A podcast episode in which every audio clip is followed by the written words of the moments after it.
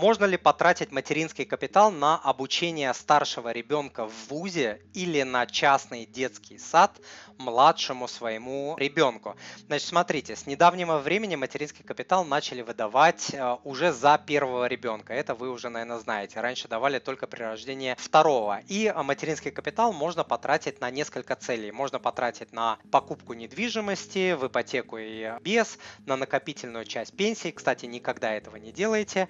Можно Можно потратить на оплату услуг по уходу за детьми и на образование ребенка. Вот давайте про образование поговорим. И, кстати, по закону материнский капитал можно распределять по разным целям. То есть не обязательно на одну пускать, имейте это в виду. Это тоже такой лайфхак. Теперь смотрите, я сейчас расскажу про то, можно ли оплачивать мат-капиталом вечернюю, заочную, дистанционную форму обучения, государственные и негосударственные, то есть частные учебные заведения. Расскажу про ловушку оплаты вуза мат-капиталом. Есть одна ловушка, я про нее сейчас расскажу. Расскажу, можно ли гасить образовательные кредиты материнским капиталом, можно ли направлять его на спортивную, художественную или музыкальную школу для своих детей. И что касается меня, я свой мат-капитал получал, тоже расскажу, как мы его потратили. Сейчас расскажу, как мы его потратили.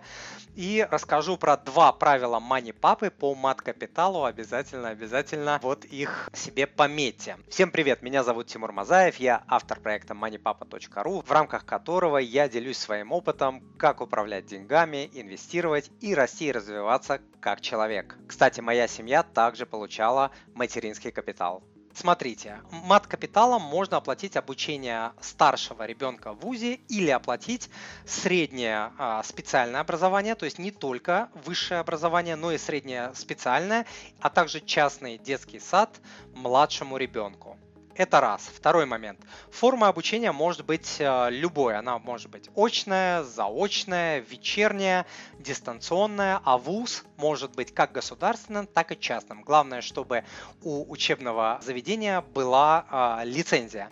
Следующий момент. Материнский капитал можно как целиком, так и его часть направить на платное образование любого ребенка. И деньги перечисляют напрямую образовательному учреждению. То есть на руки деньги не выдают, это тоже имейте в виду. Университет, вуз, учебное заведение, институт должен находиться на территории России, и ребенку должно быть менее, студенту должно быть менее двадцати пяти лет. Кстати, средствами мат-капитала можно оплатить э, проживание э, в общежитии. Дальше. Э, можно оплатить частную образовательную или специализированную спортивную, художественную, музыкальную школу, занятия в развивающих кружках, детских клубов, курсы по подготовке к ЕГЭ, к поступлению в вуз, курсы иностранного языка. Вот тоже такая очень интересная штука. Можно также средства мат-капитала тратить на дошкольное образование, не только на детский сад, не только на частный детский сад, но и на ясли. Кстати, ждать трехлетия малыша, дающего право на сертификат, не нужно. Вот, когда вы тратите на образование. Кстати, друзья, кто активно обеспокоен образованием своих детей, посмотрите, познакомьтесь с книгой «Дети и деньги». Это пособие для родителей с любым уровнем финансовой грамотности. Это пособие я писал с московским семейным психологом, автором книг. И помните, что финансовое образование – это один из самых важных предметов в жизни, гораздо важнее большинства предметов, которым детей обучают в школе и других учебниках. заведениях. Теперь про ловушку, про которую я говорил. Смотрите, тут что получается, что государство, то есть пенсионный фонд, который выдает материнский капитал, не оплачивает учебу до заключения договора с вузом, а вуз, получается, не заключает договор без оплаты. Вот такая вот ловушка, замкнутый круг получается, поэтому многие что делают? Многие оплачивают первый семестр, чтобы убедиться, что детей они уже пристроили, дети уже там все зачислены в вуз, и потом второй, третий, там, пятый семестр уже оплачивают э, средствами мат-капитала.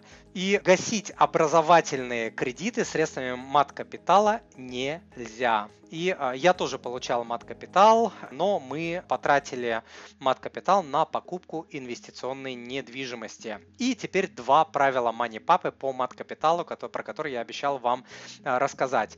Никогда не направляйте мат-капитал на накопительную часть пенсии, останетесь без ничего. Никогда не делайте этого. с нашим государством в пенсионные игры играть нельзя. То есть будет мораторий, отмена накопительной части пенсии, не знаю, там отмена, замена. В общем, не доживете до того момента, когда вы там какие-то плюсы сможете а, от этого поиметь. И второе правило, не тяните с мат-капиталом. Вот пока дают, опять же, в нашем государстве, пока дают, бери.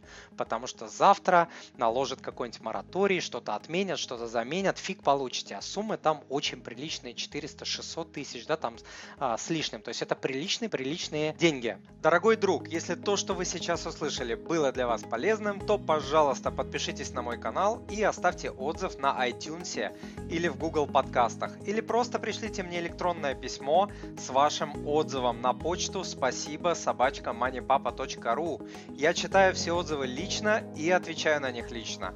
Заранее большое спасибо.